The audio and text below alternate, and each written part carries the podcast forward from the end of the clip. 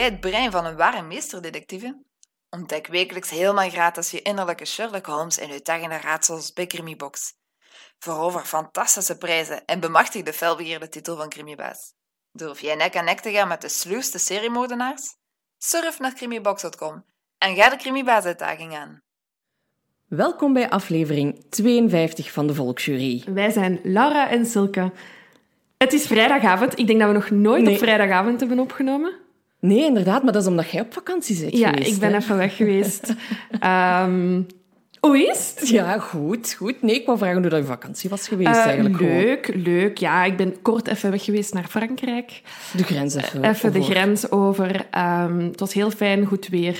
Ehm, zwembad. Oh, zalig. Ja, ja, maar dat is, dat is leuk, hè? Ik merk wel dat toerisme totaal nog niet vanzelfsprekend is. Nee, heb je er veel van gemerkt? eh? Ja, het was echt doods. Het was echt doods. Ja, we zijn naar de Champagne en de Bourgogne-streek geweest. Ehm, en ofwel woont daar niemand meer, ofwel zijn allemaal vakantiehuizen. Die indruk had ik. En heel veel was Ja, ja, ja. echt na acht uur, s'avonds, was er niemand meer op straat. Ehm, we hadden ook gekozen om in een Airbnb ehm, te trekken, omdat dat, ja, ik had zoiets van, ja, ik weet gewoon niet of Ja, ik wat- wel klaar ben voor een hotel of zo. Ja. Ehm, we zijn ook maar één avond op restaurant kunnen gaan, omdat dat echt een heel gedoe is om te reserveren. Ja. Eh, in Frankrijk zijn mondmaskers ook eh, overal verplicht. Ehm, in winkels enerzijds en ook op restaurant. Als je dan van de terras naar binnen ging om naar het toilet te gaan, moest, Moest je ook dragen. monddra- mondmasker dragen. Ik snap dat ergens wel. Ja, ik vind, dat we, ik vind het best wel laks dat wij nog altijd in supermarkten Nee. niet verplicht worden. Inderdaad, want ik, ik wou er eigenlijk iets over zeggen. Van, van als het, ja, dat je toch zoveel mogelijk je mondmasker moet Ja. dragen. Want ik merkte nu, de, de afgelopen tijd, dat ik naar de winkel ging en, en ik droeg een mondmasker, dat ik naar mijn gevoel zo wat scheve Mhm. gezichten kreeg van oeh, die draagt een mondmasker. Oké, dat zal misschien wel in mijn hoofd zitten Ja. of zo, maar ik voelde mij heel erg... Omdat er zo weinig mensen gewoon nog mondmaskers Ja. dragen. En ik dacht, ja... Kom, hè, ik ben in het begin geshamed omdat ik er geen droeg, Ja. door een kleuter. En nu is ook geshamed worden omdat ik er wel één ja. draag. Ehm, en, want ik heb, ik heb één of twee keer dat ik naar de winkel ben geweest, heb ik er geen gedragen. Maar ik voelde mij zelf gewoon heel onveilig en onverantwoordelijk in mijn gedrag van er geen te dragen. Dus ik zou vriendelijk willen verzoeken Draag een mondmasker. om zoveel mogelijk een mondmasker te dragen. Ja, ik, was, eh, ik ben vandaag naar de winkel gegaan en ik ben thuisgekomen. Ik heb even tien minuten moeten gaan zitten.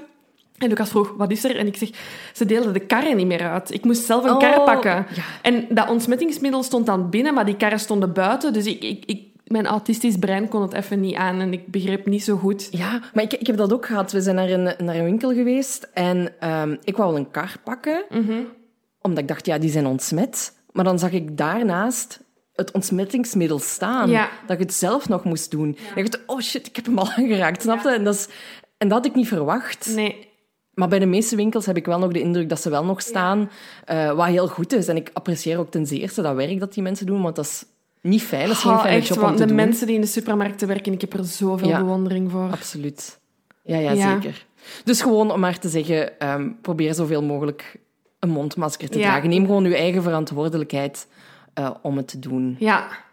Losse vlodders. Losse vlodders. Ik heb nog een ehm, eh, niet zo leuke losse vlodder, want ik had deze ochtend een parkeerboete achter mij uit. Ah, in uw eigen straat. Ah. Ja, een beetje verder. We hebben geen oprit bij ons. Hè, dus het is altijd mo- moeilijk om, om een plekje te vinden eh, bij ons. En ik had hem geparkeerd op een plek waar ook nog heel veel andere auto's stonden. Dus ik dacht, het Dit- kan dit wel. mag wel, ja. Hè, het mag wel. Kom ik deze ochtend aan de bak. en ik denk, nee. En dat is gewoon zo stom, want ik heb die fout niet bewust gemaakt of zo. Nee. Ehm, en het is ook gewoon, ja, verspild geld. dan Ja, parkeerboetes zijn echt de stomste boetes. Echt, hè? Maar aan de andere kant, ik heb nog nooit een snelheidsboete gehad en daar ben ik heel trots Oké, op. laten we dit onderwerp afsluiten.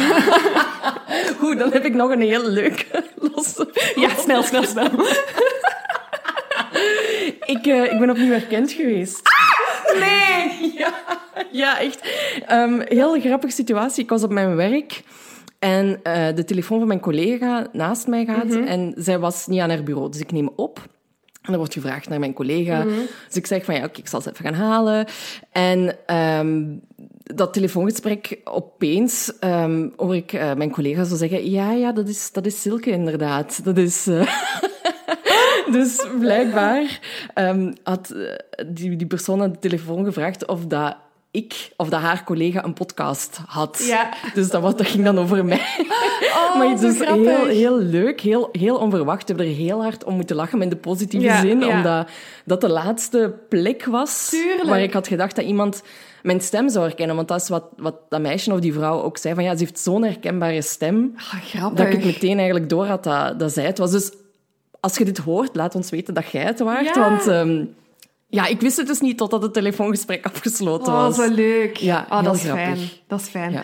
Ehm, ik heb nog een losse vlodder. ehm, en samen met mij waarschijnlijk iedereen dat aan het luisteren is. We hebben ontelbaar veel berichten gekregen over ehm, een nieuw programma. Niet zo'n nieuw programma, maar een nieuw op Netflix, Unsolved Mysteries. Ja, ja, ja, ja. En ik kan niet genoeg benadrukken dat mijn gebeden eindelijk zijn aanhoord. Ehm, mensen die naar Amerikaanse true crime podcasts luisteren, eendert welke, dit programma wordt zo vaak aangehaald. Ehm, Unsolved Mysteries staat dus nu op Netflix. Dit is niet gesponsord trouwens. Maar ja, het is, het is een show dat, dat gaat over verdwijningen, moorden die niet zijn opgelost. Ja. Ehm, elke aflevering gaat over een andere case. En ja, ik, ik, kijk hier, ik kijk er zo naar uit om dit te, te zien en ik heb echt al veel gekeken. Ja, ja, ik heb nu, nu al drie afleveringen gezien. En wat ik fijn vind, is dat het niet alleen Amerikaanse zaken zijn. Hè. Waar ik mij afvraag of het dan wel de Amerikaanse versie is. Ja, of de Ja. Netflix-variant. Die er, allee, Netflix Ja. die erop, erop is gesprongen en gezegd Ja. heeft, wij willen een samenwerking met het programma doen of zo. Ik weet het niet. Dat vraag ik mij wel af, want inderdaad, ik denk de derde case dat je het daarover hebt, is een Franse case. Ehm, ja, dan was ik ook wel zo... hm, Ja, ik had het ook niet verwacht. Ik dacht, hè, heb ik nu mijn geluid op een foute taal Ja, staan? Zo ja, Schut. ja. Eh, Even gecheckt en dan ja, bleek dat inderdaad gewoon toch eh, eh, in Frankrijk Ja, te en doen was. is, het is ook gewoon minder dramatisch dan ik mij had voorgesteld als ik andere podcasts er ehm, over hoorde praten. Eh, want iedereen weet hoe de Amerikaanse true crime shows wel eens kunnen zijn. Ja. Ehm, maar ik vind, het, ik vind het heel fijn om te kijken en het is heel goed gemaakt. En ehm, ik vind het ook fijn dat ze heel veel partijen aan het woord laten. Partijen die Heel ook... veel Ja, ja, maar ook partijen die daar, ja. ja. in een slecht daglicht eh, staan of die misschien wel verdacht zijn in de case. Dus dat is wel echt heel fijn. Ja, ik, eh, ik heb er wel van genoten van de drie afleveringen die ik heb gezien. Ehm, en wat ook heel veel mensen naar ons hebben gestuurd, is een verhaal van Peter R. de Vries. Ja. Dat, dat wij nog niet kennen. Hier is hij weer. Ja, Maar we Peter, moeten het even, eh. Even melden. ehm, en het verhaal komt aan bod in eh, De Showbizmoord, ook een podcast. Daar heb ik ook nog maar één aflevering van, van geluisterd. Maar blijkbaar ehm, komt daar aan bod dat Peter R. de Vries in de jaren tachtig op een gegeven moment ook ontvoerd is geweest. En... maar ja, hij heeft dat dus uiteraard overleefd. eh, maar dat hij wel echt voor zijn leven heeft gevreesd. Maar dat die daders, of die ontvoerders, toch koudwatervrees kregen. En dan had- toch hadden beslist van, eh, we gaan u vrijlaten. Maar ze hadden de bedoeling van Peter een slaappil te geven, hè, eh, zodat hij gewoon langs de weg gedropt kon worden zonder te weten waar dat hij was. Ze zijn onderweg en opeens begint die auto heen en weer te slingeren. Blijkt dus dat de ontvoerder zelf de slaappil had genomen. Oh, nee. dat houd je toch niet voor mogelijk, maar Nee. voor amateurs dat dat dan gewoon Amateurs, zijn. ja. Maar goed verhaal. Moet Peter natuurlijk weer overkomen. Moet Peter overkomen. En ik vraag me af waarom ze Peter hebben ontvoerd. Ja, want ik, ik, ja, ik ken de details niet verder van het verhaal, wie dat, dat uiteindelijk is geweest. Ehm, en waarom dat ze hem hebben ontvoerd. Want hij was inderdaad wel misdaadjournalist ten voor de Telegraaf toen, denk ik. En ja, bon, journalisten zijn wel vaker het... ehm, ja, komen wel vaker in het vizier van misdadigers en zo. Hè. Misschien dat hij iets had ontrafeld over iets, hè, want we kennen hem. Zo is hij wel. Zo is hij wel. Eh, maar ik vond het een, eh, een, een vermakelijk verhaal, eigenlijk. Goed. ik heb nog ehm, een podcast-tip. Ja. En no shame, ik heb nog niet geluisterd. maar ehm, het is, ehm, ik was vandaag naar de radio aan het luisteren en er is een podcast. eh, ik denk dat hij vertrekt vanuit Studio Brussel, want de host is eh Stijn van de Voorde. Ja. Ehm, wat jij hebt met Sean Dont, heb ik een beetje met Stijn van de Voorde. Ah, echt? ja, ik, vind, ik weet niet waarom, maar alles aan die man spreekt mij aan. Dus Stijn, als je dit hoort... Love you big time. En alles wat hij ook doet, eh, voor bijvoorbeeld 14 heeft hij ook al korte docu's gemaakt over muziekgeschiedenis. Vind ik altijd heel fijn om te kijken. En hij heeft nu een podcast gemaakt, 50 Tinten Gras, uh, over de 50-jarige um, muziekfestivalgeschiedenis van België. Ah, oké. Okay. Uh, en dat is iets dat ik eigenlijk pas vrij recent heb ontdekt, is dat hoe typisch Belgisch festivals zijn, hoe groot wij daarin zijn, hoe goed ja. wij daarin zijn. Um, dus ik heb nog niet geluisterd, er waren wel al fragmenten op de radio. En het zijn dus vijf afleveringen over altijd een decennia festivals ja, ja, in België. Um, maar ik ga echt morgen beginnen luisteren, het spreekt me echt enorm aan. Omdat ik de festivals ook wel hard mis. Ja, het is erg, hè? Ik had onlangs met diezelfde collega... Um, of dat was, dat was ja, gisteren zelfs, um, dat ik dacht, wow, het is al 2 juli. Ik had dat totaal niet door. En toen zei ze, ja, maar dat is omdat de festivals er niet zijn. Anders heb je echt zo'n moment van, oké, okay, de zomer, zomer is begonnen. begonnen ja. En dat was er nu gewoon niet. Nee. Echt heel raar. Ja, heel gek. Ja, mis ik wel, hoor. Het ja. is niet dat ik zo duizend festivals doe of zo, maar sinds mijn 15, 16 ga ik wel elke zomer naar twee, drie festivals. En dat is wel echt, echt iets voor mij. Ja, want allee, ik snap dat heel goed, want wij hadden dit jaar weer het plan om, om nog eens naar Couleur Café te Ja. gaan of zo. Ik ben niet zo fan allee, van, van heel grote festivals. Ehm, maar ja, er stonden wel toch een paar dingen op de planning of zo, die nu zo wegvallen. Maar ja, bon, iedereen kent het gevoel op dit moment waarschijnlijk die, die naar een festival Ja, gaan. is waar. Ja, ik, ik heb gewoon ontdekt dat ik echt een festivalmens ben in die zin dat ik... ehm, een, een concert van twee uur aan een stuk in een, in een concertzaal vind ik uh, veel te beklemmend. Ja, en ik geniet enorm van een set van drie kwartier, een uur op een festival. En buiten te zijn en een keer een pintje te kunnen gaan halen. Uh, slechte, Meer gewoon op je gemak, hè? slechte frieten eten. Ja, dus ik, ja, ik, ik vind dat, dat is echt een goed concept. en ook gewoon veel nieuwe muziek te ontdekken. Ja, nee, Ja, ik, vind, ik vind festivals wel heel fijn, dus ik mis, ik mis het wel.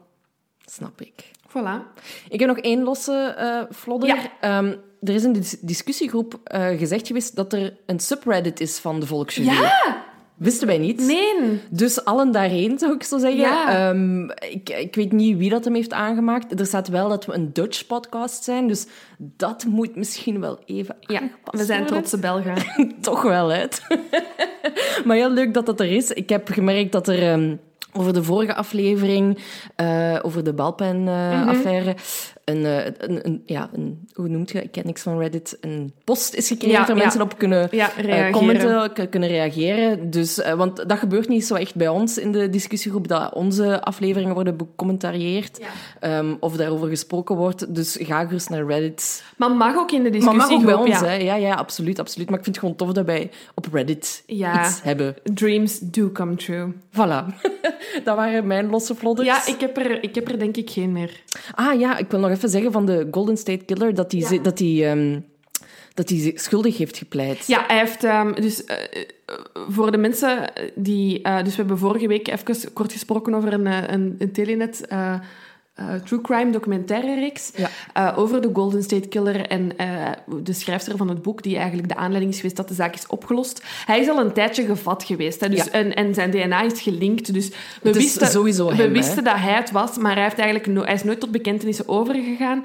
Um, en nu is eigenlijk echt nu, as we speak, is zijn rechtszaak eigenlijk bezig en hij heeft nu um, zelf eigenlijk in de rechtszaak bevestigd dat hij schuldig is. Ja, ik vind het ook heel interessant om nu te zien hoe rechtszaken uh, plaatsvinden, want die dragen ook allemaal mondmaskers. Ja. En hij um, had echt ook zo'n zo'n face mask. Een face shield, ja. Een face shield ja. aan. Dus dat vind ik heel uh, apart om te zien. Over die face, face shields trouwens, okay. als die mondmaskers nog lang verplicht... Maar ik ga echt klinken als een, als een boomer. Als die mondmaskers nog lang verplicht gaan zijn, hè, dan koop ik mij ook zoiets. Ik vind dat wel iets aangenamer. Ik heb nog een, nogal een expressief, expressief gezicht. Mhm, Mm -hmm. um, en in, in rust is mijn gezicht nogal snel een resting bitch face.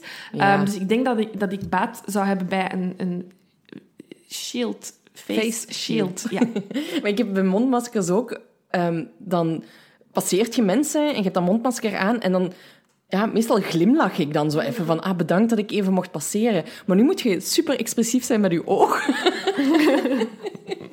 Dus ja, zo'n face shield eh, zou misschien geen slecht idee ik, zijn. ik voel ook echt de eindejaars ehm comic conferences gaan er zoveel mondmaskermopjes komen. Oh. Over onverstaanbaarheid. Ehm, Ja, ja, ja. Want dat is ook bij mij. Ik, ik, ik kom zo dicht bij mensen, omdat ik ze niet versta met een mondmasker. Ja, inderdaad. Dan heb ik ook in de winkel dat ik dan een vraag stel aan een winkelmedewerker en, hè, op afstand. Maar die verstaat mij dan niet. En dan moet ik alsnog dichter gaan. Maar bon, Hey, eh, roeien met de riemen die je hebt. absoluut. Zullen we overgaan naar de zaak? Ja, jij hebt hem gekozen. Het en is- ik moet even zeggen, dat hoe, toen dat jij mij doorstuurde, wist ik niet welke case het was. En dat vond ik superleuk, omdat we... ah, Omdat ik dan halverwege mijn research wel door had welke Ah, ja, case het was. En dat vond ik echt heel cool. Want het is best wel een gekende case. Maar Ik kende hem nog niet. Ah, oké. Ja, hoe ik... Ik ga gewoon hè, Ja, mijn, mijn verhaal doen. ja. Ehm, een paar weken geleden heb ik de film Changeling gezien op Netflix. En ik dacht, hier moeten we een zaak over doen. En het is de zaak van, van Walter Collins. En het is zo dat ik de zaak heb leren kennen, want ja, ik, ik kende hem echt niet ervoor. Ja, ik ken hem onder de andere naam, maar die zullen we nog even Ja. bewaren ehm, tot een beetje verder. Ik eh, heb dan, omdat ik, ik kende de zaak wel al, maar ik heb dan de film gekeken ook op Netflix. Ik kan wel ook niet deze zaak bespreken zonder heel de tijd Angelina Jolie te zien. Ja, absoluut. En in de goede zin van het woord. Hè. Ik bedoel, ehm, again, ja, Silke kiest weer topperiode, jaren twintig in Hollywood, allee, Ja. in LA, eh, suburbs. Ehm, dus Angelina Jolie ziet er nog mooier uit dan anders. Ja, ja, ja. Ehm, ja, en voor mij, ik, ik zie gewoon heel de tijd haar gezicht voor mij als ik over de zaak praat. Ik vind dat ze dat ook heel goed gedaan heeft in die, in die film. Ik, ik vond, want ik wist niet zo goed wat ik moest verwachten van de film. Maar het verhaal, aangezien het gebaseerd is op, op echte, waar gebeurde zaken, is al mindblowing. En het feit dat het dan ook nog goed vertaald is naar het filmscherm, ehm, ja, is alleen maar eh, een. Ik vond hem niet super, super goed. ik vond hem wel heel mooi om naar te kijken. En Ah, dat, ja, dat vind ik ook zeggen. altijd goed. Ja, voilà. Ja. Dus, let's go. Het is de zaak, de, de, de verdwijning van Walter Collins. Eh, we zijn 10 maart. Ehm, ik heb hier 1028 geschreven, maar ik bedoel We 1928 zijn niet meer in de middeleeuwen. in, eh, in Los Angeles. En eh, Christine Collins, dus vertolkt door Angelina Jolie in de film, ehm, die werkt op dat moment bij een telefoonmaatschappij als manager. En ze moet gaan werken en ze zegt van ja, ehm, hier Walter, dat is haar negenjarig zoontje, hier is wat geld om naar de cinema te gaan. Maar de tijd gaat voorbij en Walter komt niet thuis. Dus Christine denkt, ja, ik moet hier echt onmiddellijk de politie bij betrekken. Hè. Ehm, maar daar, ja, het gekende verhaal hè, klinkt dan weer van, ja, hij moet eerst veer- 24 uur weg zijn vooraleer dat we iets kunnen doen. Ehm, dus ja, weer die eerste 24 uur wordt er weer niks gedaan, terwijl we hebben het er al zo vaak over gehad. Als dat niet is... allee, als dat niet in het gedrag ligt van uw kind of van iemand die verdwijnt, om nooit iets te laten weten of, of, of niet zomaar te komen opdagen... Nee, ik kan, dat, ik kan dat moeilijk begrijpen. Ik hoop ook dat dat vandaag de dag niet meer zo is. Ehm, bij, de ver- bij een verdwijning van een kind. Het- Ja, ik- bij een verdwijning van een kind zal het misschien anders zijn. Ja, ik weet het niet. Want gelijk, bijvoorbeeld als een kind... Ver, ik denk dan, en misschien ook omdat het zomer is, maar als een kind vermist is op het strand, worden wel vaak direct Ja, ja, ja. grote middelen ingezet. Eh, ja, dan heb je daar natuurlijk de factor van de zee. Ehm, maar dit verhaal is duidelijk. Hè, dat kind... en we zijn ook in een andere tijd. Hè. Er moet eh, geen comments komen over dat je een negenjarige niet alleen naar de cinema Ja. ehm, mocht laten gaan. Op die leeftijd werkte een negenjarige in fabrieken, gingen ze niet Ja. meer naar school. Dat was een bijna volwassen leeftijd, zeg maar. Oké, nu gaan we weer van heel veel historici berichten krijgen dat dat niet zo is. Nee, maar doe, dat, is gewoon een, dat is gewoon een andere tijd. hè. Ik ging op mijn negen jaar wandelde ik alleen naar de muziekschool. Dus dat Ja, zo'n voilà. dingen gebeuren. Dus dit is, dit is verontrust, allee, een verontrustende verdwijning. Ehm, maar ja, inderdaad, de politie schiet pas in actie 24 uur later. Ja, en Christine... En, en oh, in actie gaan we ook direct tussen Ja, aanhalingstekens. absoluut. Ehm, nu, Christine was er van, eigenlijk van overtuigd dat de, de verdwijning van Walter iets te maken had met haar, eh, met haar man. Of met, ja, niet met haar man, maar met zijn vader eigenlijk. Ja, ze, waren, ze zijn nog getrouwd, maar Christine en haar, ja, ik zal maar zeggen ex-partner dan, Ja. ehm, wel nog haar echtgenoot, maar haar ex-partner leven ehm, ja, apart eigenlijk. hè. Ja, inderdaad. En zij denkt van ja, het zal een soort van vergeldingsactie eigenlijk zijn. Want eh, Walter Senior is een oplichter en een dief die in de gevangenis zit voor een gewapende overval. Dus ja, niet vreemd dat er die kant wordt opgegaan eigenlijk. Wat ik wel ook even wil zeggen is, ehm, uh, ik heb opgeschreven waar het exact is in Los Angeles. Het is een heel goede buurt waar ze wonen. Hè. Ondanks het feit dat daar, dat daar uh, ex-partner een crimineel is, heeft zij het echt wel goed... Ja. Allee, ze, heeft, ze heeft echt een heel mooi leven opgebouwd. Ze is ook manager hè, bij een telefoonmaatschappij. Dat is niet zomaar vanzelfsprekend Nee, dat is, niet, tijd, dat is niet vanzelfsprekend. Ze woont, ze woont in een, een mooie buurt um, tegen de heuvels van Los Angeles. Het is echt ik zie de hele tijd beelden van die film. Ah, ja. ja, ik ben, er, ik ben er nu afgelopen jaar nog geweest. Ik, ik weet waar het is. Um, het, is echt wel, het is echt wel een, een, een mooie buurt. Um, het is een van de oudste buurten in uh, Los Angeles. Uh, ik weet, nu is het heel mixed uh, qua inwoners. Maar op dat moment, ja, het zijn allemaal losstaande huizen. Mm -hmm. ja, het is niet de buurt waar je denkt dat je kind zomaar gaat verdwijnen. Nee, inderdaad. Voilà, dat wou ik gewoon even zeggen voordat er assumpties worden gemaakt dat ze in een slechte buurt of zo wonen. Ja, nee, dat is Zij niet geval. Ze voor elkaar. Oké, okay, ze werken hard, maar ze moeten ook haar kind onderhouden, maar ze wonen op een fijne plek. Um, en het is, echt een, met twee vormen is echt wel een goed, goed gezinnetje. Ja, absoluut. Dus ja, en dan die 24 uur ja. verstrijken inderdaad. Start de politie toch een onderzoek. Um, ondertussen heeft die zaak nationale uh, aandacht gekregen. Um, er worden daardoor... Allee, daardoor schiet de politie eigenlijk in actie. Hè. Um, Misschien belangrijk om te uh, vermelden, dus de politie van Los Angeles, LAPD, ja. um, heeft op dat moment niet de beste reputatie. Nee. Um, heeft nog altijd niet altijd de beste reputatie. Het is moeilijk, het is, een, het is een groot stad, het is een wereldstad. Op dat moment is het bijna al een wereldstad. Mensen van overal in Amerika komen er wonen, heel veel verschillende meningen en culturen bijeen. en er wordt eigenlijk een beetje van de politie gezegd openlijk, dus niet, niet, niet geheim of zo, um, dat ze misdadigers van de straat halen omdat ze zelf de misdadiger willen mm. uithangen. Hè? Ja. Dus we spreken over corruptie, uh, deals met de maffia. Um, als het hen goed uitkomt, zullen ze de misdaad wel aanpakken. Als het hen niet goed uitkomt, namelijk een negenjarige dat verdwijnt, ze hebben daar niks aan. Dus daar gaan ze heel ja. laks mee om, eigenlijk. Um, het gaat hen vooral over geld verdienen. En, ja. ja. Behalve als het dan in de pers komt. Ja, want dan denken hè. ze, shit, we moeten hier wel onze reputatie hoog houden. Die ja, ze niet en, hebben. En dan doen ze opeens wel hun best, tussen aanhalingstekens ook. Hè. Ze hebben heel veel tips opgevolgd. Heeft niks opgeleverd, tot vijf maanden na de verdwijning. Vijf maanden na de verdwijning. Ik vraag mij ook af of het onderzoek vijf maanden heeft geduurd, of niet. Ja, dat weten we niet. Dat weten we niet. Maar in ieder geval... Um, krijgt, zo beeld ik het mij in, krijgt de politie een telefoontje uit DeKalb, Illinois... Um, een andere staat, ja. veel verder uh, dan uh, Californië. Waar dat er een, um, een, een jongetje eigenlijk wordt aangetroffen. Um, ja, in de film is het een hele leuke... Ik vind het een hele goede scène, maar ik vermoed dat het echt niet zo is gegaan. In ieder geval, er wordt een jongetje aangetroffen in die kelp die zegt... Ik ben Walter Collins. Um, ja, Christine die heeft zoiets van, ja, oh fantastisch. En. FaceTime bestaat nog niet. dus die gelooft natuurlijk in het beste, wat dat ik begrijp als moeder. En die zegt, oké, okay, ik, be ik betaal die zijn een trein. Ja. En ik ga, die op, ik ga die ophalen. Dat is mijn zoon. Ik ben ervan overtuigd dat hij nog in leven is. Um, en... en Ah, ik, ik, kan het, ik kan het mij zo voorstellen dat je dat doet en dat je daar zo naar toeleeft. Het wordt, mm. Dat wordt ook heel schoon getoond in de film. Dus eh, per trein wordt de, de Walter uit Illinois op de trein gezet daar eh, met een begeleidster. Uh, en die trein komt toe in L.A. Daar is politie aanwezig en pers aanwezig. Absoluut. Want ja, dit is een, ja, een goed nieuwsshow. Hè. Dit, dit is fantastisch. Hè. Kind en moeder worden na vijf maanden herenigd. Walter stapt van de trein... Christine kijkt naar die jongen en het eerste wat ze zegt is: Dat is niet mijn zoon. Heartbreaking. Dat is toch verschrikkelijk gewoon. Je bent al vijf maanden aan het wachten op je kind. Ja. Je krijgt het nieuws: we hebben hem. Ja. Je, je staat op dat perron. En om dan die jongen uit de trein te zien stappen En en, dan, weten. en dan te denken van... Fuck, hij is het niet. Maar er staat politie, er staat pers. En de politie wil natuurlijk ook niet in een slecht daglicht Nee, staan. en de- wat de politie dan doet, kan ik heel moeilijk begrijpen. Ah ja. Wa- Want wat zeggen zij? Je hebt hem vijf maanden niet gezien. Hij zal er een beetje anders uitzien. Hij is waarschijnlijk vermagerd of verdikt. Hij heeft misschien een groeispurt gehad. Uh, hij ziet er wat vuil uit. Hij heeft niet meer de kleren aan in waar dat je hem herkent. Weet je wat je doet? Pak hem mee naar huis en probeert het even.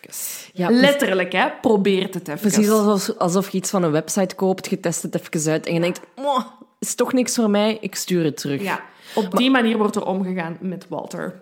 Christine doet dat dus, hè? Ja. Ze zegt... Ik vraag me af, ik snap dat ze dat doet op dat moment, omdat Ja. er zoveel volk rond staat. Absoluut. Maar als er niemand was geweest, ze is best wel een Mondig. independent, mondige vrouw. Ja. Ehm, zeker ook in de vijf maanden voordat Walter, of de Walter uit Illinois zal ik maar zeggen, gevonden is, is zij ook blijven zoeken en actie ondernemen, heeft ze de pers aangesproken. Dus ze is echt wel allee, een zelfstandige vrouw die die, Ja. die zoektocht eigenlijk ook zelf leidt. Ehm, dus ik vraag me af, als al die aandacht er niet was geweest, of ze hem had meegepakt. Maar ze pakte mee naar huis. Ja, en de politie stopt ook eigenlijk meteen met het onderzoek, want die hebben zoiets, ja, Walter is gevonden. Eh, Tuurlijk. Oké. Ehm, maar dan, na drie weken, zegt Christine toch van, ja, dit kan echt niet. Allee, die... Als moeder kent je kind door en door. Ehm, en ze heeft dan ook zo de dental records op een gegeven moment eh, genomen. Het is echt een slimme vrouw, hè? Ja, ja, ja, heel slim. En ze neemt die mee naar het politiekantoor en kan daar aantonen van, kijk, het komt niet overeen met de jongen die nu bij mij in huis woont. En er waren zelfs vrienden die ook gingen zeggen van, hij, hij is het gewoon niet. Ja, het feit dat uw tandarts ook zegt van, ja, sorry, maar dit is niet uw kind. Dat inderdaad Ja. vrienden, in de film wordt dan naar de leerkracht... ehm, maar dat weten we, dat, dat hebben we nergens teruggevonden of dat dat effectief zo is.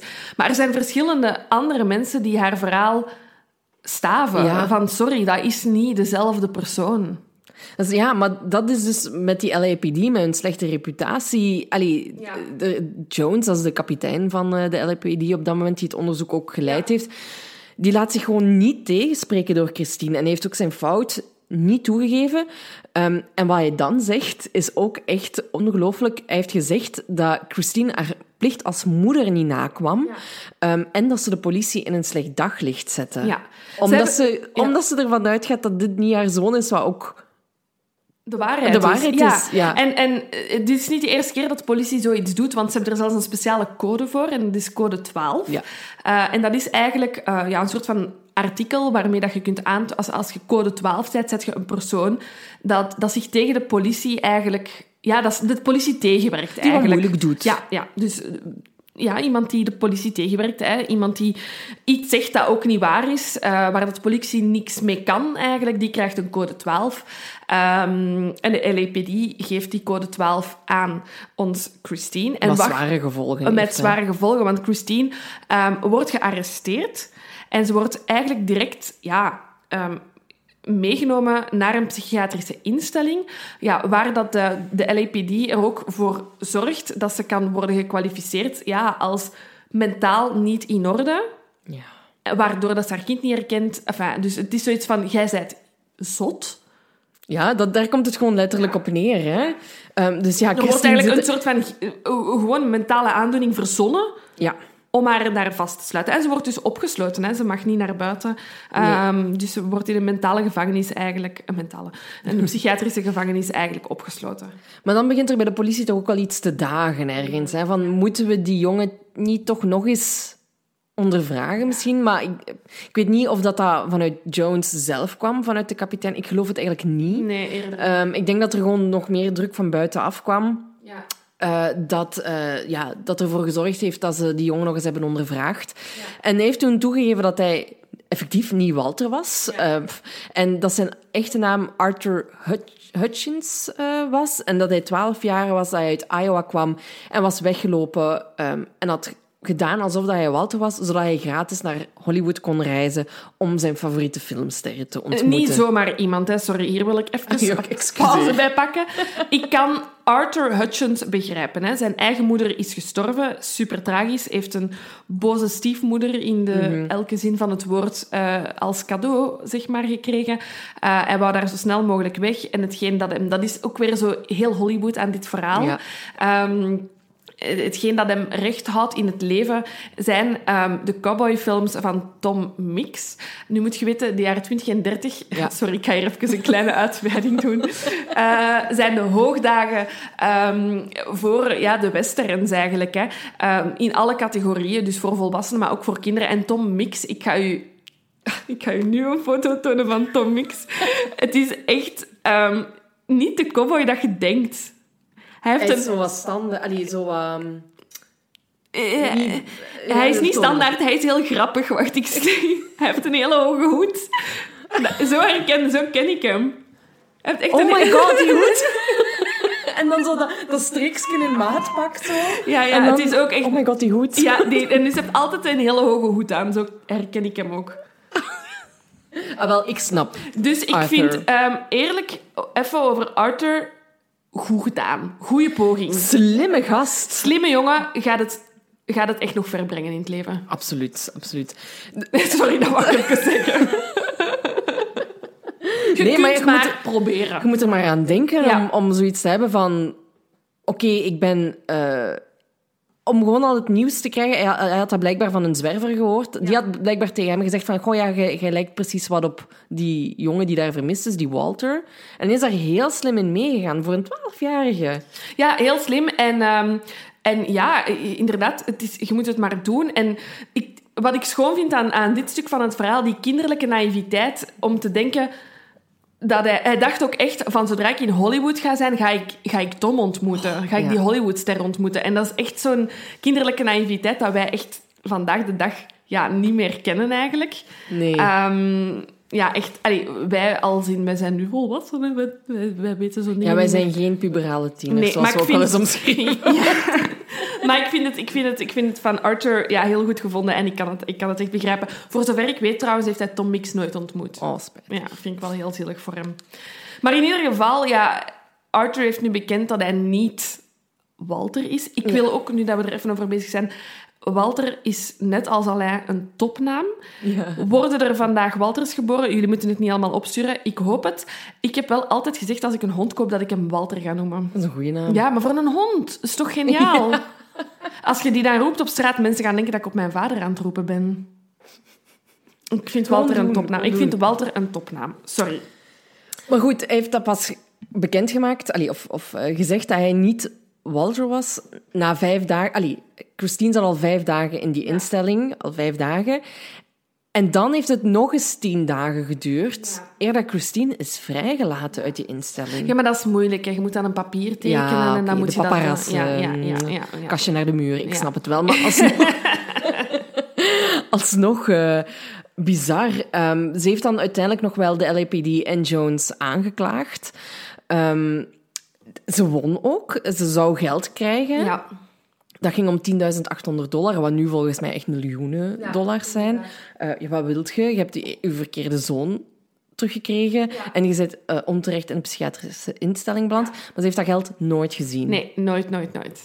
Maar dan is de vraag, wat is er met Walter gebeurd? Waar is Walter? En daarvoor, Gaan we Gaan- ergens anders, hè? we gaan een paar maanden in de toekomst. We gaan, eh, hij, is verdwenen in maart, als ik het goed had. En we zijn nu in eh, september van hetzelfde jaar, van 1928. Ja, en er zijn, eh, we zijn hier met nieuwe personages. We zijn nieuwe personages. We vergeten eventjes wat dat we gezegd hebben. Ehm, En wie, wie, bij wie zijn we? we zijn bij de Canadese vrouw Jessie Clark. En die, ehm, die, is- die, die woont in Canada en die zegt: Ik ga toch even naar Californië, naar Wineville, omdat haar broer daar woont, ehm, de 15-jarige Sanford. En ze wil hem bezoeken omdat ze zich toch wat zorgen maakte over hem. Ehm Sanford is op 13-jarige leeftijd, dus twee jaar eerder, Je ziet, hè, op je dertien, als je op je 9 alleen naar de cinema kunt, kun je op je 13 een landgrens alleen oversteken. Hij is eh, naar zijn oom eh, gegaan, naar eh, Gordon Stewart Northcott. En hij is bij hem gaan wonen op zijn kippenboerderij. Ja, dus Gordon heeft een, inderdaad heeft een kippenboerderij in Wineville, Californië. Ja. Ehm, en Gordon heeft hulp nodig. Hij kan dat niet alleen, al die Nee. kippen. Hij is ook Ehm, bezig met een huis te bouwen en zo. Hij heeft, ehm, eh, Gordon, die heeft, eh, hij komt ook uit Canada trouwens. Hè, dus heel die familie komt uit Canada. En Gordon is op een gegeven moment met zijn ouders, eh, toen hij jong was, naar Amerika verhuisd. Heeft aan zijn vader gevraagd of dat hij geen, niet wat geld mocht krijgen voor, om een boerderij op te starten. Zo gezegd, zo gedaan. Maar had toch wat hulp nodig. Ja, dit is echt ja, standaard de American Dream, hè, waarover Ja. dat we spreken. Eh, iedereen wil altijd naar Amerika, zeker Californië. We doen dat niet is- aan de Canadian Dream. Nee, nee, place to be. Ze zouden eens moeten weten. Op dit moment zou ik liever in Ja, Canada wonen dan in Amerika. Maar inderdaad, zijn ouders helpen hem, geven hem een beetje geld. En Gordon start een kippenboerderij ehm, ja, in Californië. Hè. Maar Jessie, als ze daar is, komt al snel tot de conclusie dat er toch wel dingen totaal niet kloppen. Hè? Los van het feit dat haar 13-jarige broer eigenlijk echt als kinderarbeider aan het werken is op die Ja. boerderij. Want op je Ja, 13 moet je andere dingen aan het doen zijn. Ja, en hij werkt er al twee jaar. Ja. Ja. Ondertussen is hij ondertussen al 15. Ja. Ehm, en wat zegt hij tegen Jesse? Dat zijn oom Gordon hem mishandelde en misbruikte. Dus bij Jesse gaan echt wel meteen alarmbellen af. Ehm Jesse vertrekt terug naar Canada. Ze doet aangifte bij de Am- Amerikaanse ambassade daar van eh, jongens, ga dit alsjeblieft even checken. Ehm, en ze zegt van ja, ik maak mij zorgen om mijn broer. Ehm, en de ambassade die, die gaan daarin mee. Die schrijven een brief. Ik wil even ook benadrukken dat we hier dus echt met twee supersterke vrouwen zitten. Hè. We hebben enerzijds Christine Collins, die echt haar leven en, en heel de wereld er heeft bij betrokken in de zoektocht naar haar zoon. En we hebben hier Jessie, die ehm, zich zorgen maakt over haar broer, zelfstandig naar daar gaat, teruggaat en...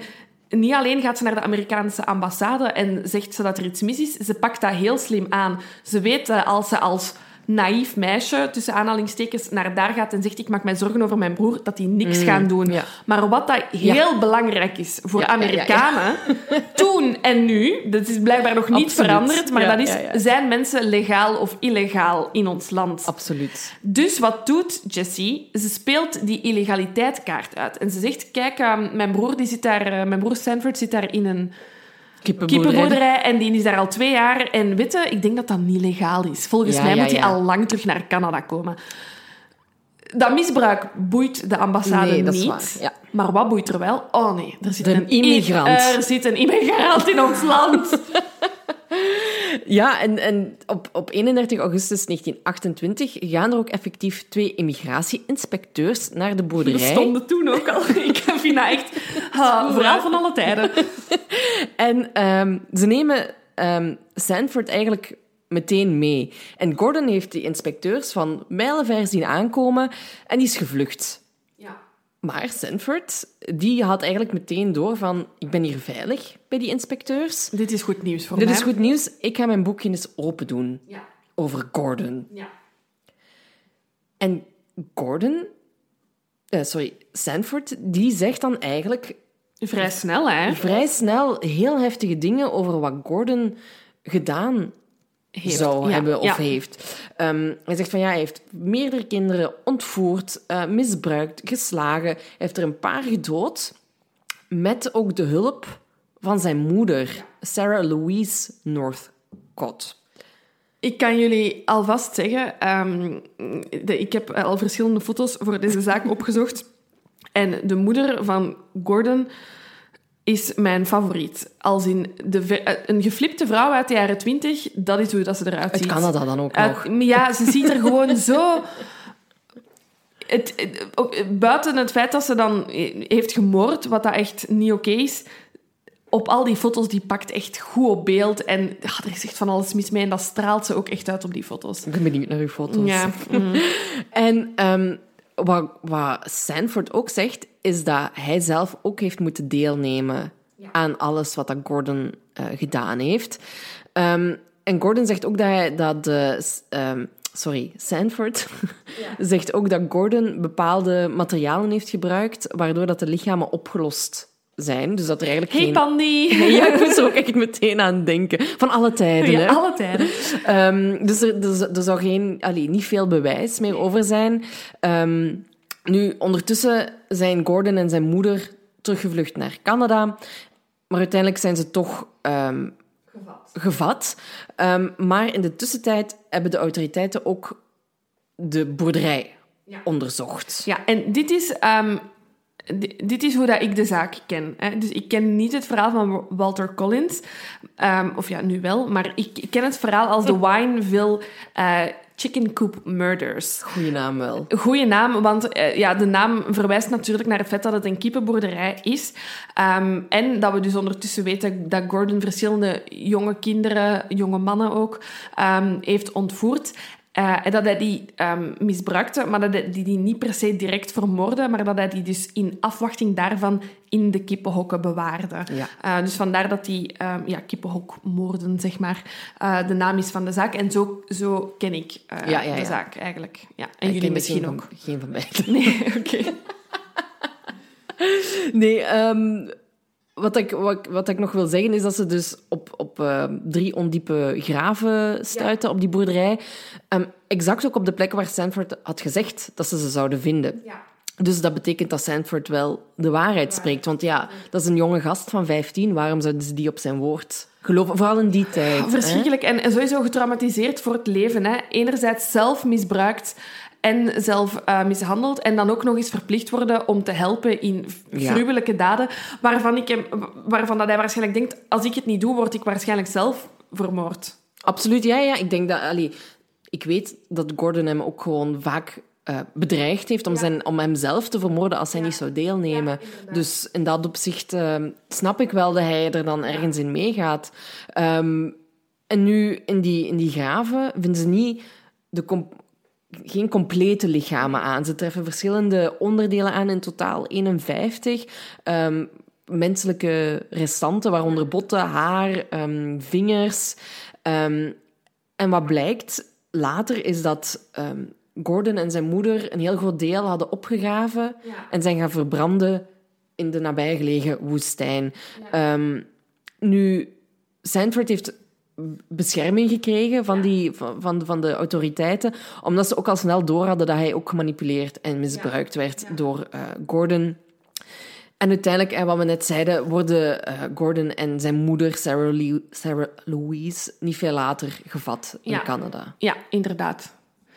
Ja, ze worden uh, gevat en er komt um, een rechtszaak, gelukkig. Ja. Um, een minuutje, hè? Ja, dus de eerste die, um, die een rechtszaak krijgt is de mama, uh, Sarah.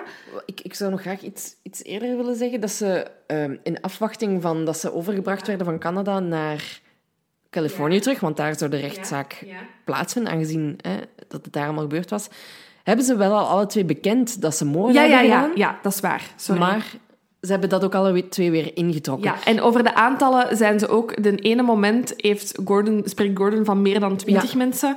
En dan neemt hij, gaat hij naar vijf, dan gaat hij naar drie. En eh, ja, he's all over the place. Ja, ja, zeker. En maar wat ook belangrijk is, is dat Sarah Louise toen al heeft gezegd dat ze kinderen vermoord heeft, waaronder onze Walter. Ja, zijn naam valt. Um, we zijn natuurlijk, we zijn ja, jaren, eind jaren 20, bijna jaren 30, maar ja, zoals jullie weten, DNA is er. Mm. Uh, DNA is er wel, maar DNA-onderzoek nog niet. Um, dus het feit dat die botten worden gevonden, um, ja, is voldoende bewijs dat er moorden zijn gepleegd, maar die kunnen niet geïdentificeerd worden. En Walter Collins is helaas niet de enige jongen in de omgeving die vermist is. Um, er zijn er heel veel vermissingen. Um, er is tijdens de ondervragingen ook sprake dat er uh, een jongen van Mexicaanse origine um, zou ontvoerd geweest zijn, hè, net van net over de grens. dus we weten eigenlijk niet zeker wie dat, allez, van wie dat ze de lichaam hebben teruggevonden en we weten ook niet alle namen van alle slachtoffers. en dat gaan we nooit weten. Nee, klopt. Nee. Nee, en dan uh, had ik dus inderdaad dat in, in, in uh, als eerste eigenlijk Sarah een verdict, dus de mama, een, een verdict heeft gekregen. Ze is niet uh, voor de rechtbank verschenen omdat ze een vrouw is. Vind ik heel raar. Um, en ja, vind, vind, vind ik heel raar. Maar um, ze wordt uh, alsnog wel door een, door een rechter eigenlijk veroordeeld um, voor uh, ja, een levenslange opsluiting eigenlijk. maar ze krijgt geen hoe moet ik het zeggen? Uh, allee, death penalty. Sorry, kom doodstraf. Ja, doodstraf, omdat ze opnieuw een vrouw is. Dus ze zal sterven in de gevangenis, maar niet, ze zal niet worden vermoord in de gevangenis. Ja, ook omdat ze um, toegegeven heeft. Ze pleit schuldig, hè. Um, maar wat ik ook heel interessant vond um, aan die... waar, dat, waar dat Sarah Louise de straf te horen krijgt, is dat ook Sanford opnieuw aan het woord ja. komt in die zaak. Um, en daar doet hij eigenlijk... Ik ben niet zeker of dit ook uit zijn getuigenis komt, maar het komt erop neer dat hij dus daadwerkelijk uh, Sarah Louise en uh, Gordon aanduidt als moordenaars van Walter. Um, want, zo blijkt, blijkbaar... Um, dus een paar dagen nadat Gordon Walter had ontvoerd en al had misbruikt, had hij een telefoontje gekregen van zijn moeder om te zeggen dat ze onderweg was naar de boerderij en dat ze een paar dagen ja, zo blijven. Hè. Um, en tijdens het verblijf van Sarah Louise uh, zat Walter dus al opgesloten in, in zo'n kippenhok. En Sarah Louise moest daar eigenlijk wegblijven. Wat dat zij dan weer heel verdacht vond. En ze ontdekt dan ook op een gegeven moment dat Walter daarin zit. En volgens Sanford heeft Sarah Louise dan meteen beslist dat Walter dood moest, omdat Walter hen kon identificeren. Ja. Als hij zou vrijgelaten worden. En Sarah Louise heeft dan eigenlijk de aanleiding, allee, de, de, als eerste actie ondernomen om, om daar iets aan te doen. En ze heeft ook gezegd van ja, we moeten hier alle drie aan, aan deelnemen, zodat niet één van ons een ander kan beschuldigen zonder zelf risico te lopen van de gevangenis in te vliegen. Ehm, en wat Sanford ook zegt, ehm, is dat Gordon een geweer had willen gebruiken om eh, Walter te doden. Maar Sarah Louise, zo slim als ze is, zegt dat gaat veel te veel lawaai maken. Die, Ehm, die dus- ranch staat echt in the middle of nowhere. Dus En ehm, ze, ze beslissen dus eigenlijk om, om, een, om het botte gedeelte van een bijl te gebruiken om daarmee... Mm, ja, dat is echt ook, dat is altijd optie B. Als je eerst kunt schieten, maar dan kiest je het botte deel van een bijl. Ah, wel, sowieso. En dan hebben ze hem echt ja, het, de, zijn hoofd ingeslagen, Ingeslagen, ja. terwijl hij sliep Ja. in, het, eh, in het kippenhok. Maar bon, er is... Ja, er is niet... niet dat, is zijn, Ja, geen bewijzen. Er zijn geen fysiek- bewijzen. Eh, bewijs. Sarah Louise doet nog wel een kleine eh, toegeving naar haar zoon toe. Ehm, of ja, haar zoon. Want in haar verklaring eh, zegt ze van... Ja, waar dat jullie wel rekening mee moeten houden als jullie Gordon veroordelen, is dat hij ook echt wel een heel hard leven heeft. Ten eerste, hij is niet mijn zoon, maar hij is het resultaat van een incestueuze relatie tussen ehm, mijn man en eh, zijn dochter. Dus ja. eigenlijk was het gewoon vanaf zijn geboorte duidelijk dat het ging fout lopen met die jongen. Daarbovenop is hij letterlijk door elk gezinslid van onze familie misbruikt geweest. Dus hij kent niet anders. Ja. Maar ja... Maar ook, wat, ook voor een verklaring is dat nu weer? Maar ze zegt ook bijvoorbeeld, ze, ze, ze verandert dat verhaal ook. Want ze zegt ook op een gegeven moment van ja, maar hij is de zoon van een Engelse adelman. Ja. Eh, ja, dus allee, je weet niet, hij is gewoon echt wel haar zoon. Ja, ja she's all over the place gewoon. Inderdaad. Dus ja, zij vliegt de gevangenis in. Ja, en dan is het eh, aan Gordon. Ja, die... ehm, de rechtbank vind ik een beetje een krommende redenering wat er daar gebeurt. Die oordelen dat Gordon wel betrokken is geweest bij de moord op Walter, maar omdat zijn moeder dus al had bekend en ervoor gestraft is, besloot de staat om Gordon niet te vervolgen voor de moord. Wat ik heel raar vind, want je bent op zijn minst medeplichtig. Ja, en ik bedoel, hij heeft het kind Ja, ontvoerd. absoluut. Hij heeft stap 1 ondernomen. Ja, ja, ja. Dus ik snap niet wat daar de gedachtegang of de motivatie is. Ehm, nu, er wordt wel sowieso van uitgegaan of gedacht dat Gordon verantwoordelijk is voor de dood van twintig jongens ongeveer. Eh, maar ja, ze konden niet genoeg bewijs produceren. Dus hij werd uiteindelijk aangeklaagd voor de moord op een toen ongeïdentificeerde minderjarige Mexicaanse jongen waar dat jij het al over had. Een beetje luguber en eh, onrespectvol vind ik dat hij ook wel gekend staat als de Headless Mexican. Classic Amerika. Echt waar, ja. Ze zijn, again, nog niet veranderd. Nee. Ehm, en eh, de, de, de Mexicaanse jongen... Ik, ik heb één, ben één keer een naam tegengekomen, Elvin Gothea. Eh, maar voor de rest wordt hij altijd aangeduid als de onge, ongeïdentificeerde Mexicaanse jongen. Ja. Hij was een tiener, hij is doodgeschoten, eh, zou dan, allee, is dan onthoofd geweest volgens Sanford. Eh, en hij zou ook het eerste dodelijke slachtoffer geweest zijn van Gordon. En ehm, Sanford heeft ook aangegeven dat Gordon de broertjes Lewis en Nelson Winslow had ontvoerd en vermoord heeft, die toen 12 en 10 waren. En ook wel een interessant verhaal. Zij waren ehm, vermist sinds 16 mei 1928. Dus dat is allemaal in hetzelfde jaar gebeurd, hè, met Walter en zo. Eh, en de ouders van Lewis en Nelson die hadden ook aangegeven aan de politie van kijk, die zouden echt nooit, nooit, nooit weglopen. Maar ja, de politie onderneemt niks. Ehm, er passeren een paar weken. En opeens kregen de ouders een briefje ehm, dat gescheurd was uit een boek van de Biep, van de lokale Biep, waarin stond ehm, dat ze naar Mexico waren vertrokken om goud te gaan zoeken. Ik weet niet of de Gold Rush toen nog een ding was in de jaren 20. En was de Gold 20. Rush ook wel niet vooral in Amerika en niet in Mexico? En niet in Mexico, geen idee. Ehm, dus de politie neemt dan wel actie en stuurt een telegraaf naar de grensbewakers van yo, stel, stel dat je die twee hier ziet passeren, pik ze dan op en stuur ze terug. Ehm, Maar die jongens ja, werden daar uiteraard nooit gezien. En ze werden, er zijn ook nooit andere aanwijzingen gevonden, totdat ze dus die En botten wie aantreffen. heeft, heeft, wie heeft dan dat briefje geschreven? Wat dat ze dus... Wat ik ergens heb gelezen, ik heb dat hier, hier niet, ben ik vergeten op te schrijven, maar wat ik geloof dat er is gebeurd, is dat ze toen ze die botten en zo hebben gevonden, dat ze ook andere zaken hebben gevonden. En een van die dingen was de brochure of het boek waar dat, dat papier uitgescheurd Oh, was.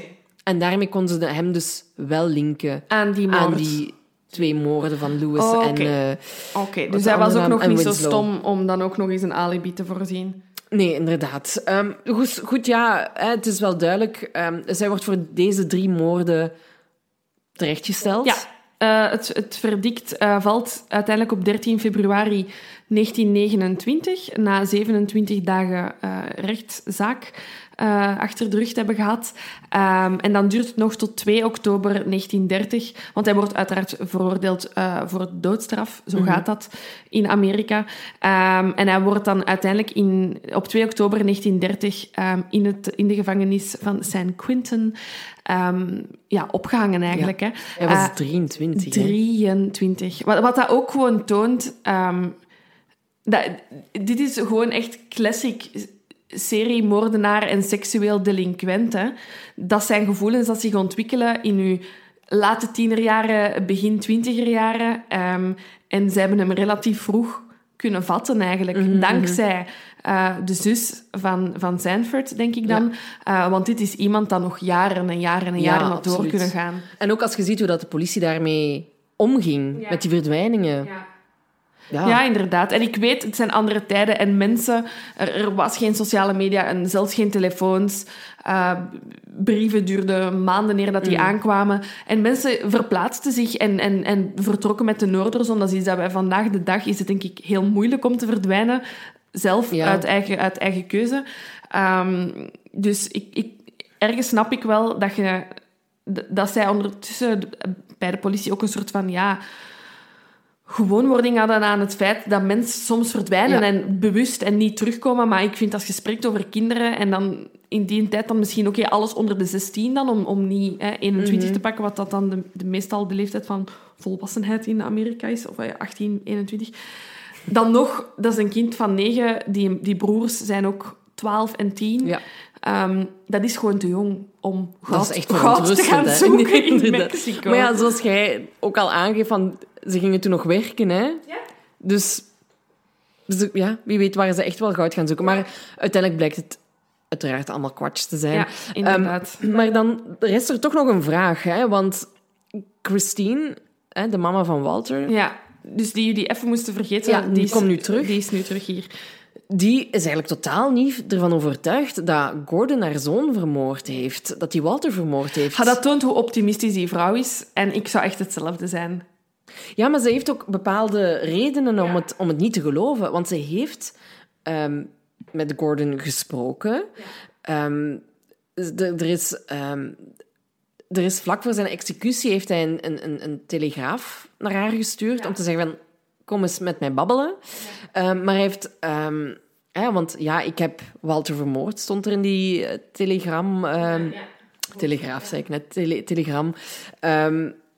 Maar uiteindelijk blijkt hij alles te ontkennen. Of, of voordat hij alles ontkent en zegt van ik heb het wel gedaan, is zijn verhaal ook gewoon niet coherent. Hè? Hij, hij, hij kan zich niet meer herinneren wanneer dat hij Walter ontvoerd heeft. Hij herinnert niet meer hoe dat Walter eruit ziet. Zijn, zijn haarkleur, zijn oogkleur.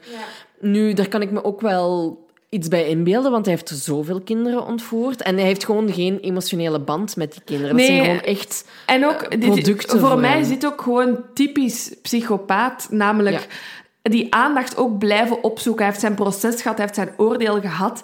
En dan mist hij gewoon de aandacht die hij de afgelopen jaren heeft en maanden Mm. heeft gekregen. Dus hij zoekt zelf dat contact terug gewoon om... Ja, Ja, in de belangstelling in de te belangstelling te staan om te praten over de daden die hij heeft gedaan. Dus hij weet welke reactie hij gaat uitlokken en dat, dat brengt hem gewoon weer in die in, in die routine om over die zaak, om met, om met zijn moord bezig te zijn of om erover te praten. Dus ik vind het, ik vind niet zo'n rare actie van hem om, om, Mm. om die mama te contacteren. En vooral ook geen rare actie om dan eenmaal dat zij als vrouw, wat dat trouwens de eerste vrouw is, eh, dat in een mannengevangenis Ah, ja, ja. één op één heeft gesproken met een, ehm, ja, met een veroordeelde, ehm, om daar dan ook het nog eens te gaan ontkennen. Ja, inderdaad, want dat is het dan ook weer. Hè. Hij laat Christine helemaal naar daar komen. Echt enkele uren voor de executie. Ja. Ehm, en zij, zij is er dan. En dan zegt Gordon, nee, sorry, ik wil haar niet zien. En ik ben echt super onschuldig.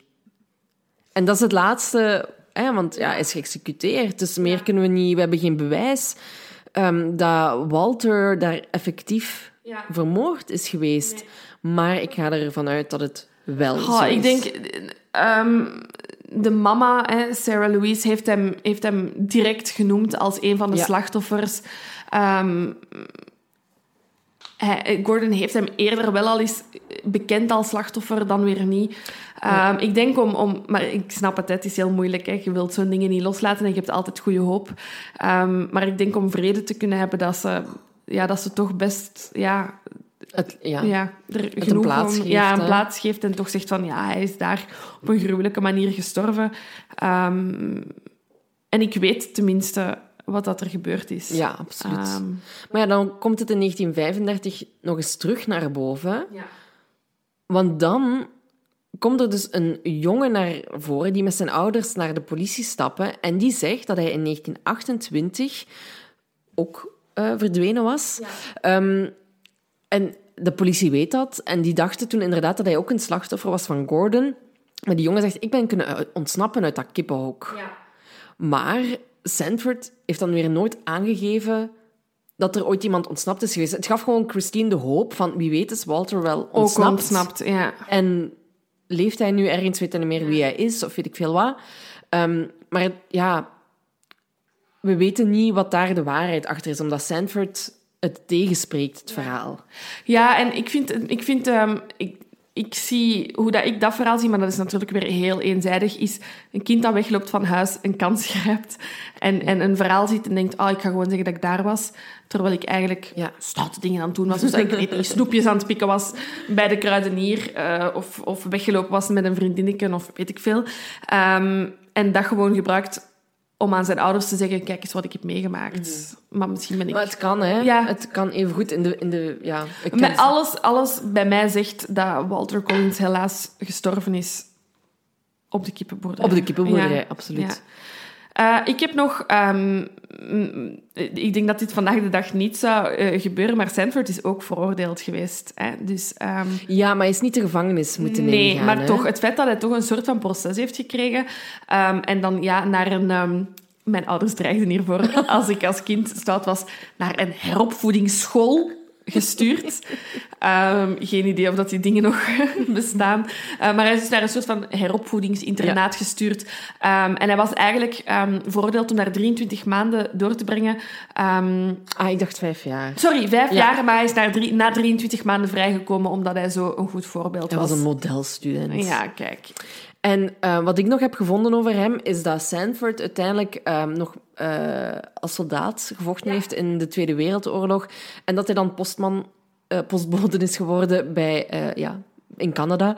En hij is uiteindelijk nog getrouwd met June. Ehm, ze hebben twee zonen geadopteerd. Ze waren voor 55 jaar getrouwd. En dan een van zijn zonen, Jerry, Ja. Eh, die heeft eigenlijk het verhaal van zijn vader pas te horen gekregen. Gewoon terloops toen ze op weg waren naar een hockeywedstrijd. eh, en heeft Sanford gewoon en passant het Oh, verhaal, pas op, weet je wat ik heb voorgehad als kind?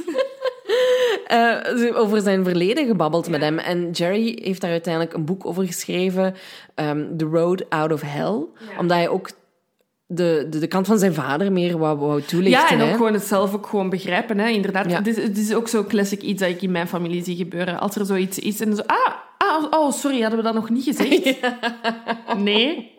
Dit zie ik echt zo voor mij. Maar wat ik wel erg vind, is dat eh, Jerry geschreven heeft dat Sanford zich altijd schuldig is blijven voelen over wat dat er gebeurd is. En dat hij ja, met heel zware depressies heeft te maken gehad en zo. Je zou het verminderen. Omdat hij altijd het gevoel had gehad van ik had iets moeten doen. Maar hij stond zo zelf... Hij, was hij vergeet dat hij zelf een slachtoffer Ja, is hè, in deze inderdaad. situatie. Ehm, eh, ik, moest aan, ik moest aan met deze zaak ehm, een beetje denken aan, aan de zaak van Dutroux.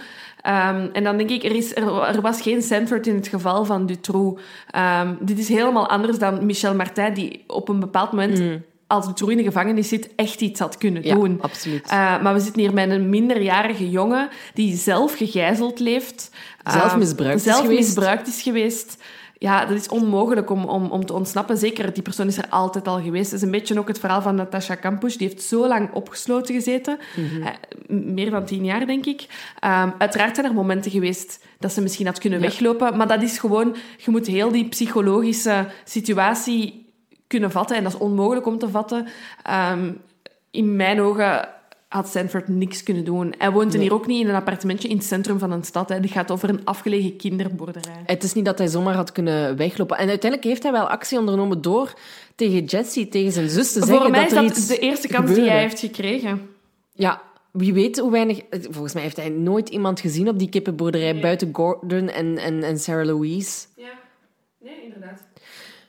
Ehm, en ja, hij is uiteindelijk in 1991 eh, gestorven op 78-jarige leeftijd en is begraven in eh, Canada in 1993. Dus uiteindelijk eindigt het al goed voor Walter. Hij heeft nog een perfect leven opgebouwd. Eh, mooi leven ook met zijn familie. Ehm, dus ik ben blij voor hem Ja. dat voor hem toch nog alles eh, is goed gekomen. Ehm, ik wil nog iets zeggen over Arthur, dus de jongen die Walter had... eh, hoe zeg je dat? Geïmiteerd. Ja, hij- geïmiteerd, ja. Walter was. Dus ehm, hij heeft in, in, drie- ne- in ne- eh, 1933 neergeschreven hoe hij eigenlijk op het idee was gekomen Ja. om eh, ja, Walter te imiteren. En dat is wat jij eerder al aangaf. Hè. Het is pas in 1933 echt naar boven gekomen dat, hij, dat zijn moeder was gestorven, dat hij bij zijn stiefmoeder vandaan wou. Ehm, dat hij echt een, maand op straat heeft ge- geleefd en dat hij toen werd opgepikt door de politie die hem vragen begon te stellen van... Eh, zou jij niet Walter kunnen zijn of zo? En hij had toen dat zaadje al geplant gekregen in zijn hoofd door die zwerver die had gezegd van... Jij, jij lijkt wel een beetje op hem. Ehm, en eerst zei hij nog van, ja, ik weet niks over Walter. En is daarna snel op zijn verhaal teruggekomen en gezegd van, ja, ja, ik ben het omdat je toen een kans zag om naar eh, Californië te gaan. Maar hij is uiteindelijk ook vrij vroeg gestorven, vind ik, Ja, in eh, 1954. 1954. Ja, inderdaad. Iemand die we in het verhaal niet hebben aangehaald, maar die misschien toch wel een kleine ehm Shout-out. verdient, is ehm Gustav Brigleb. Ehm, die man heeft mijn droomjob, want hij is een, een radio-evangelist. Eh, dit is eh, voordat iedereen een televisie had, had iedereen een radio. Mensen zaten rond hun radio s'avonds te luisteren. En uiteraard, wat is het eerste wat op de radio verschijnt? Zijn ja, misdiensten eigenlijk. En hij is ehm, een evangelist. Ehm, hij is ook pastoor in een kerk natuurlijk, ehm, in Los Angeles. Maar hij houdt zich eigenlijk super schoon in zijn radioservices, zeg maar. ja, ook bezig gewoon met de actualiteit. te. Eigenlijk een beetje de preek van vroeger. Ehm, ik weet niet of hier mensen zijn die naar de kerk gingen. Ik ben misdienaar geweest, dus ik ken hier alles van. Ehm, maar de preek hè, ehm, is, het, is het deel eigenlijk in, eh, of toch in de katholieke eh, kerkdienst, waar dat er een beetje wordt ingepikt op de actualiteit, op wat dat er gebeurt. En dan wordt dat gemengd met het woord van God. En dat is eigenlijk wat hij op de radio doet. En hij haalt eigenlijk heel veel, eh, heel vaak uit naar de LAPD en naar hun misdaden en dat ze tekortschieten. En hij heeft zich eigenlijk ook echt op die zaak van Walter Collins gegooid. Ehm, hij is daar dagelijks over blijven... ehm, berichten. En hij is ook wel echt een van de redenen dat er zoveel media-aandacht gegaan is Ja. naar Christine en Walter Collins. En hij is een van de personen die hard heeft gevochten om Christine Collins uit die psychiatrische eh, gevangenis te halen. Op het moment dat ze daar vast zat, ehm, heeft hij aangegeven van wow, dit is echt super fout. In de film krijgt hij een veel grotere rol dan dat hij nu is. Allee, dus ik ben blij dat we hem tot het, eh, tot het laatste houden. Maar het is wel echt super fijn wat dat hij deed. En dat toont eigenlijk een beetje voor mij wat dat wat dat eh, geloof eigenlijk zou kunnen zijn in een huidige samenleving. Namelijk, pak de actualiteit vast en er spreek erover en doe en bereik iets. Ja. Ehm, moesten alle priesters vandaag eh, een vlog hebben waarin, dat ze, ehm, waarin dat ze de actualiteit eh, betrekken. Ik denk dat Ehm, die er vast wel zijn, hoor. Ja, ik hoop het. Ik weet dat er wel tijdens quarantaine ehm, pastoors waren die misdiensten gaven via Facebook Live en zo. Leuk. Maar ik, vooral het, het, het, het maatschappelijke aspect Ja. aan, zijn, aan zijn... En vooral om zo'n nieuw medium als radio te gebruiken. ehm, ja, chapeau. Dat wou ik even zeggen. Goed gezegd. Ehm, ik heb nog iets over Sarah Louise, hè, de moeder van Gordon. Dus die, hè, zoals ze gezegd hadden, die werd eh, veroordeeld tot levenslang. Maar die is na twaalf jaar alweer vrijgekomen. Twaalf jaar. Omdat ze een vrouw is, waarschijnlijk. Ja, eh, een vrouw en zo. Ja, een oud vrouwtje alleen in de gevangenis. En weet je, die... Allee, en... Ah, ik, ik wil nooit, want geestelijke gezondheid is zeer belangrijk. Mm, en ik wil, ik wil dat nooit in het belachelijke trekken. Maar om het even met een lelijk spreekwoord te zeggen, die vrouw is zo zot als een achterdeur. En ik heb, er zijn foto's van haar. Ja, She's crazy. She's crazy. Ehm, en ik zie die zo... Ik zie die zo... Volgens mij is ook enorm intelligent. En ik zie die zo een, een figuur...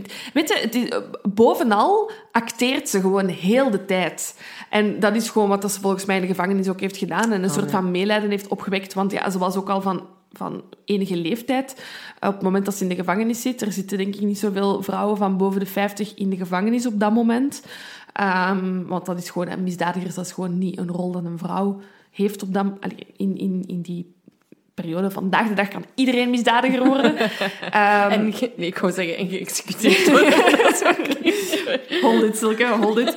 Ehm, dus ja, ik weet niet. Volgens mij heeft hij echt gewoon een show opgestoken en, en, en Ja. is ze daarom vrijgekomen. En ze is dan gestorven in 1944. Iedereen is dood. Ja, ja, inderdaad. Op dit moment is iedereen dood. Eh, en dan heb ik ook nog iets over Christine uiteindelijk. Ehm, zij is eigenlijk ah, heel erg de rest van haar leven blijven zoeken naar Walter. en heeft ook nog verschillende keren geprobeerd om geld te krijgen van de LAPD, hè, waar dat ze echt recht op had. En van Captain Jones nooit gekregen. En ze is uiteindelijk ook gestorven in 1964. Mm, ik vind het vooral erg dat ze het geen, ik, geen plaats heeft kunnen geven. Ja, dat dat heel Dat ze haar blijven, blijven zoeken. Ehm, heeft beïnvloed verder. Ehm, maar ja, wat dat is een moeder, hè. Dat is, als jij als je inderdaad van die Gordon niet zwart op wit hebt te Nee, horen nee, gekregen inderdaad. van ik heb het gedaan, of bewijs hebt, of iets hebt teruggevonden dat van Walter was, nu is dat veel makkelijker. En er, alsnog zijn er natuurlijk zaken waarbij dat dan niet het geval is. Ehm, maar ik vind het vooral heel erg dat, ze, dat, dat, dat Gordon haar niet de rust heeft Ja. willen gunnen. Ja, ik denk er zijn zoveel fases die een verwerkingsproces... Eerst en vooral, je, ver- je verliest een kind op het moment dat dat kwijt is. Ehm, en het eerste wat helpt is een lichaam. Het tweede wat helpt is een dader. Eh, en het derde is een bekentenis. Hè. En, en ze heeft en het lichaam niet. Ze heeft een mogelijke dader, maar ze heeft geen bekentenis. Ehm, Dus dan snap ik dat je je vasthoudt aan dat ene sprankeltje hoop van wie weet leeft hij toch nog ergens en weet hij gewoon niet meer wie hij is. Voilà. Ik vraag me af, eh, psychologisch gezien, of je negen jaar, of dat dat nog een leeftijd is waarop je een nieuwe identiteit Ja. kunt aannemen. Niet bewust, maar onbewust, dat ze iets kunnen aanpraten van... Je bent iemand anders. Ik denk, ik moet nu terugdenken aan ehm, een van- dat Canvas-programma Kinderen van de Holocaust. En als ik me goed meen te herinneren, herinneren, hè, werden er kinderen natuurlijk ook onder, doken die onder bij andere gezinnen en werd er ook aangegeven van, kijk, jij zit nu die persoon. Maar die zijn wel nooit vergeten dat ze nog een andere familie hadden. Die zijn wel heel erg meegegaan in dat verhaal, oké, ik heb nu een andere naam. Ehm, en dat heeft hen nog heel lang achtervolgd. Hè, ehm, dat ze zo ook nog werden aangesproken, dus als ik mij goed meen te herinneren. Maar die zijn nooit vergeten, terwijl dat ook men, allee, kinderen waren van, van Jonge die leeftijd, ja. jonge leeftijd.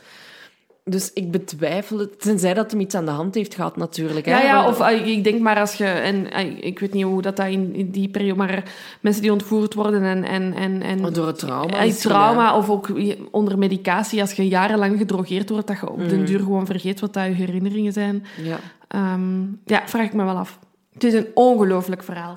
ongelooflijk. Ik was echt mindblown door die film. Ik kende het totaal niet. Ik vond het echt raar dat ik dit verhaal niet, niet kende. Maar ik dacht echt meteen, ja, hier moeten we ik ben aan het denken, ik denk dat ik het van een andere podcast ken, maar wij luisteren basically dezelfde podcast. dus het is zo raar dat ik het dan ja, zou ik kennen. ook naar zoveel andere ehm, allee, hè, ook, eh, afleveringen dat ik het waarschijnlijk misschien ook gewoon... Vergeten. Vergeten ja, ben. tuurlijk. Ja. We kunnen niet alles onthouden. Hè. Daarom ook, ehm, again, we lezen al jullie suggesties. Ehm, sommige kennen we, sommige niet. En, en Ik wou zeggen, deze zaak is trouwens ook gedaan in de, eh, gesuggereerd in de discussiegroep. Ah, super. Daarmee dat ik toen ook dacht, oh, we moeten hem nu doen, want hij is nu ook gesuggereerd. Maar ja, door wie, ik weet het al Ja, zie, meer. kijk, hier zijn we Sorry. weer, ja. Maar eh, we hebben het gezien, inderdaad. Ja, ja, we zien jullie suggesties. Hè. En inderdaad, soms denk ik... Want ik heb nu ook weer een, een- voor een volgende aflevering een suggestie opgeslagen waarvan ik dacht, ah ja, juist, dat is een goeie om eens te doen. Ik ben benieuwd, we hebben het hier later over. Ja. ehm, dus ja, blijf die, blijf die zeker sturen. Absoluut. Eh, ook tv-tips. Eh, ik was heel blij dat jullie ook allemaal heel enthousiast waren over, over ehm, Unsolved Mysteries. Ja, voilà. Voilà, goed, dan was het dit Dat weer. was hem weer, ja. Ik hoop ook, want we zijn ondertussen eh, zomervakantie, dat jullie een fijne vakantie Absoluut. ehm, gaan hebben als mensen op vakantie gaan. Of vakantie in eigen land. Of gewoon er even tussenuit. We hebben het allemaal echt wel verdiend met corona. Zeker. Ehm, de mensen die hard aan het werken zijn, blijf hard werken. Ehm, maar neem voldoende rust. Blijf naar ons luisteren. Blijf naar ons luisteren. Wij blijven doorgaan. Ja, ik heb eigenlijk niks verder te zeggen. Goed, dan ronden we af. We gaan afronden. Dankjewel om te luisteren. Salut. Bye.